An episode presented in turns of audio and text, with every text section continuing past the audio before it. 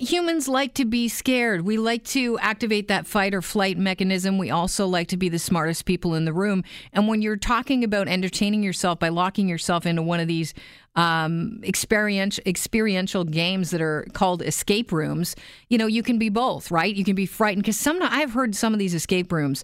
Uh, where you uh, try and figure your way out by solving a series of puzzles and riddles using clues and hints and strategy to complete tasks.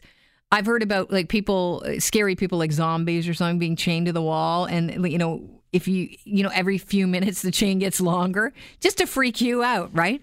And, uh, it's not it's not really my thing although i thought chris correct me if i'm wrong on this that they were running an escape room for a while at the casa loma did we hear about something like that? Yeah i do believe there was a casa loma one. I know that they did one up at um, the pioneer village as well. Oh yeah cool. Yeah we were thinking of maybe going down and trying out the escape room at uh, casa loma just to see how well we work together as a team but uh, never did it because that's how well we work together as a team.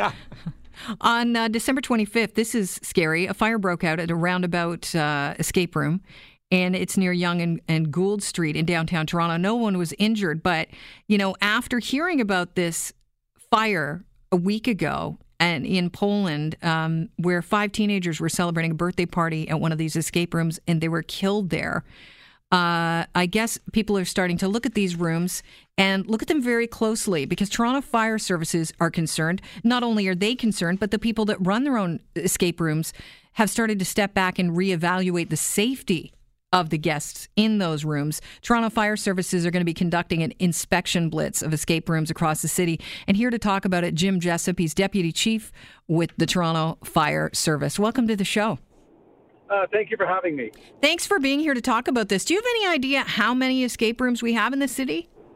Well, this uh, this is going to be one of the aspects of our of our uh, joint City of Toronto uh, inspection program and and review. You know, in partnership with Toronto Building and Licensing and Standards. And and so, to be very honest, we don't. Um, we actually have staff now going on the internet uh, and trying to determine, you know, how many we can find mm-hmm. uh, because these are not licensed and, and there is no sort of registry where we can access some information. But the best estimates that my staff are coming back with at this time are, are in the neighborhood of approximately 150.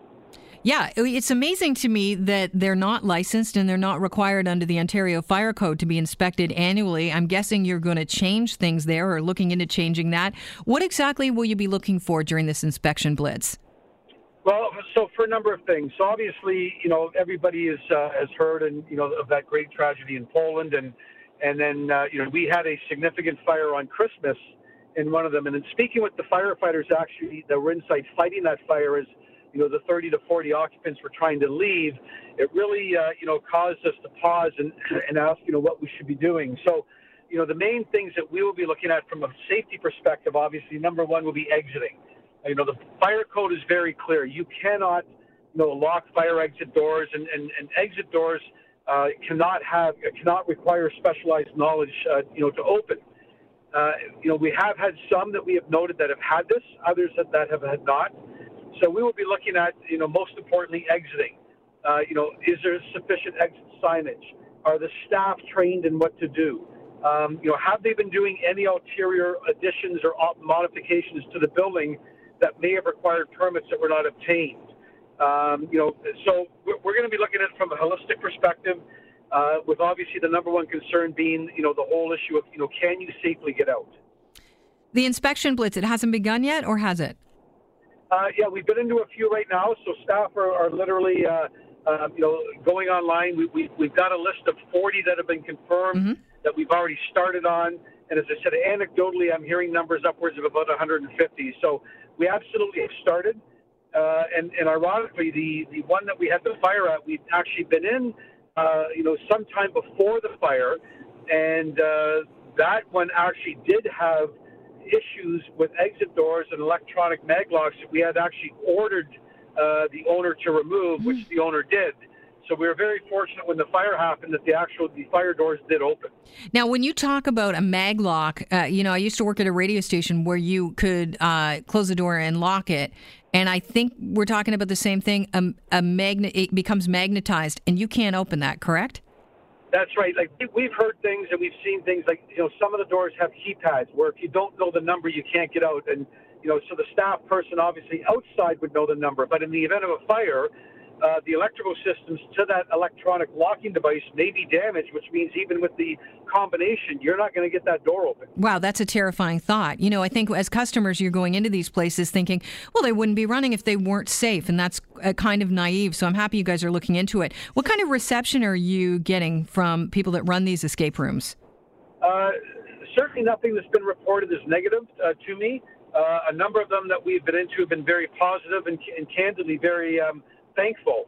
Uh, you know, we've been pointing out a few uh, things if issues are minor. Obviously, if there's any significant risk to the public, Toronto Fire will not leave that building until it's been rectified. But certainly, there's been no uh, negative reception from industry. Uh, we've actually uh, received some calls asking to come down and review procedures with, uh, you know, with, with, different ones. So we think it's going to be a positive experience. It'll give the city a really good snapshot as to how many they have and to sort of what safety status each one is. And would there be fines that would be issued? Well, the, the Fire Protection and Prevention Act certainly allows for that. Uh, and Toronto does have policies, you know, when we have egregious violations. You know, for example, if we walk into a house uh, and there are no operating smoke alarms, we charge the owner. Um, uh, right now, you know, with the new laws with sprinklers in retirement homes, if we find those uh, uh, we will charge the owner. And if we were to walk into one of these facilities and the and they were operating and the exits were locked, uh, or we had uh, serious fire safety issues, there may be potential charges. Yes.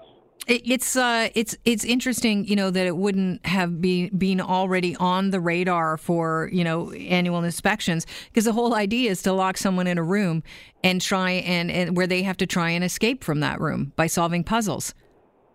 Yeah, I mean, one of the things that we, you know, certainly we're seeing in, in some of the larger urban centers is, you know, legislation sometimes lags behind the new economy. So whether we're dealing with issues like Airbnb, uh, ghost hotels, and and now, you know, in our mind, this is really no different. Um, but you know, certainly we are going to be very, you know, we we've launched it. We're being very proactive, um, and we will be, you know, taking all steps necessary to make sure that, you know, when occupants are in these uh, uh, rooms, uh, that they're safe. So, what message do you have for people listening right now? Because, you know, everybody is, whether it's a birthday party or, you know, you just want to do something different on the weekend, we're all big on experiences. And this is definitely one of those uh, experiences that would attract people that are celebrating something or, you know, they've got teenagers and a birthday. What, what should we be aware of when we're going into these escape rooms and what should we be looking out for?